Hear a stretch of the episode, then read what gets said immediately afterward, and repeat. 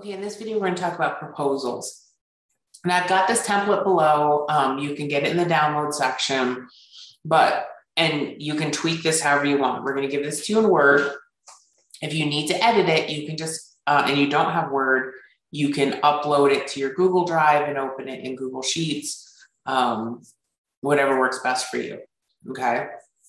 All right. So I want to go through the components of a good proposal and then you can use this um, as a template, customize it as you need to. Okay. So um, it is very important that you have um, your logo or letterhead, or you put your address up here um, at the very top so people know who um, who the proposal is with, just in case they got multiple proposals. Okay um, and then who the proposal's for. Make sure you get all of this information so that way you can send the proposal. Make sure there is a date on the proposal. So again, you can just um, you put the date in there. Okay. Um, make sure that it is customized with the name of the business. Okay, so anywhere I put brackets is stuff you've got to update. Um, I'm also going to change this too, so this is brackets. See, we're editing as we go. Okay, there we go. Um, the reason it's important to have the date is because later on we say that the the proposal is only good for a certain number of days. Okay, and so it's really important to do that.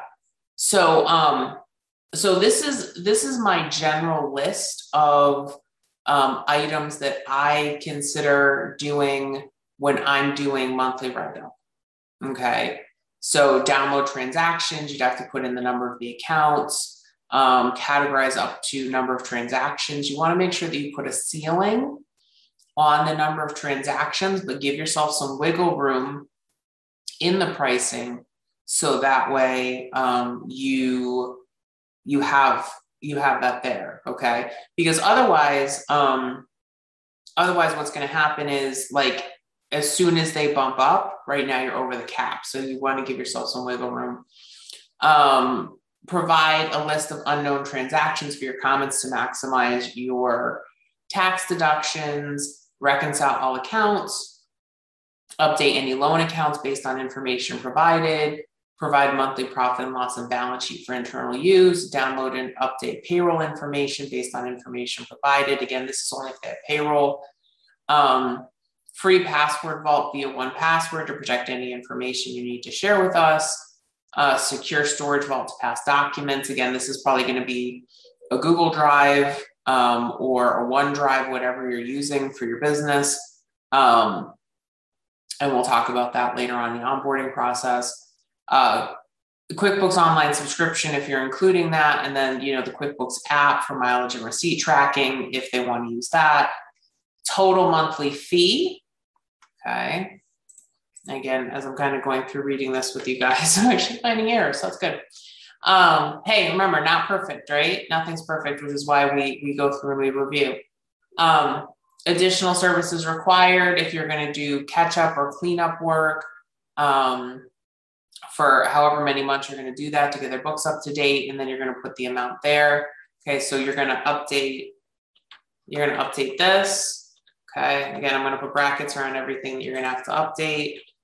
Okay. Um, additional recommended services if you're going to recommend anything. Okay. And then again, if you do that, you'd have to update this pricing as well. Okay. Um, but this is just kind of in here to give you guys an idea. So you might you might not recommend any additional services. You might recommend moving their payroll to um, to Gusto you might i mean there's lots of different things you can you can recommend to them. And sometimes i'm going to be honest sometimes you don't really know what to recommend until you get into their books. Um, so it might be like oh no we're all set for payments and you realize like hey listen you really don't um, you know you don't have you're using venmo personal for your for your collections. You know let's get you set up with with quickbooks and let's show you how to do invoicing and stuff like that. So um, so you you might not have any additional recommended services up front um, because you're just not in their books yet. Okay. Um, and then I put this language down here. So work will begin after acceptance of this proposal and a signed contract received. Payments for monthly work um, are due on the first of the month and are set up uh, via automatic payment in QuickBooks Online. That's just so they know, like, hey, you're going to be put on auto pay. Okay. Um, if the proposal is acceptable, please email me at the email address with the services you wish to proceed with so that we can set, uh, so I can send the formal contracts for your signature. This proposal is good for 30 days, after which point a new proposal would need to be created based on current pricing. Okay, so it's only good for 30 days. Please let me know if you have any questions. I look forward to working with you. You can put this in an email if you want. When you send this to the client, you can put this in an attached document. However you want to send it is just fine. Um, but this is it. Like this is this is a very solid proposal. It's not flashy. It's not too long. You're laying out exactly what you're going to do for the client so that they know what you're going to do. You know, you, they know exactly what you're not going to do. So, you know, you're not going to do sales tax. You know, you're not doing any sort of taxes for them. You, this one, you're not doing payroll. You're just updating payroll information, you know, based on the information provided. Um, and so, so this is it, right? Okay, this is what you got. If you're going to put a setup fee on this, you want to put the setup fee.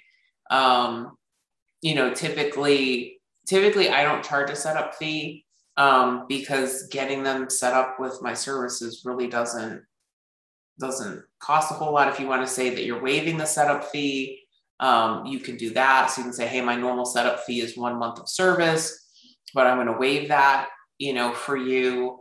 Um, you could do that as a promotion every once in a while, like, hey, we're waiving our, our new client setup fee this month. Um, you can kind of use that to your marketing advantage however you want, or you could charge a, a setup fee. Um, and typically, the setup fee, if you wanted to charge one, would be equal to one month of service. Okay. So, again, totally up to you. Um, I think probably for my first like five clients, I wouldn't charge it. And then I would start maybe adding a setup fee um, as you get busier, right? Because then the setup is a little bit more of a pain.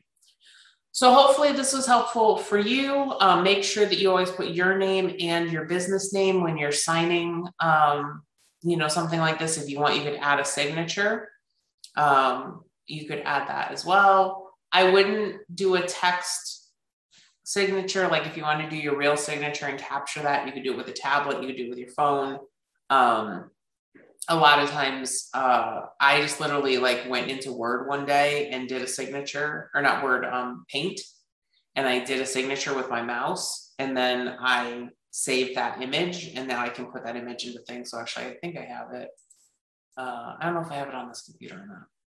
Yeah, I'm not sure. So, um, but yeah, you could you could literally just just do that and save it save it as an image, and then you can import the image into Word. Okay. So hopefully this was helpful. Let me know if you have any questions. You can submit them for our Thursday calls. Um, but that's your proposal. So this is the first step, right? After you get off the call, you're going to submit the proposal.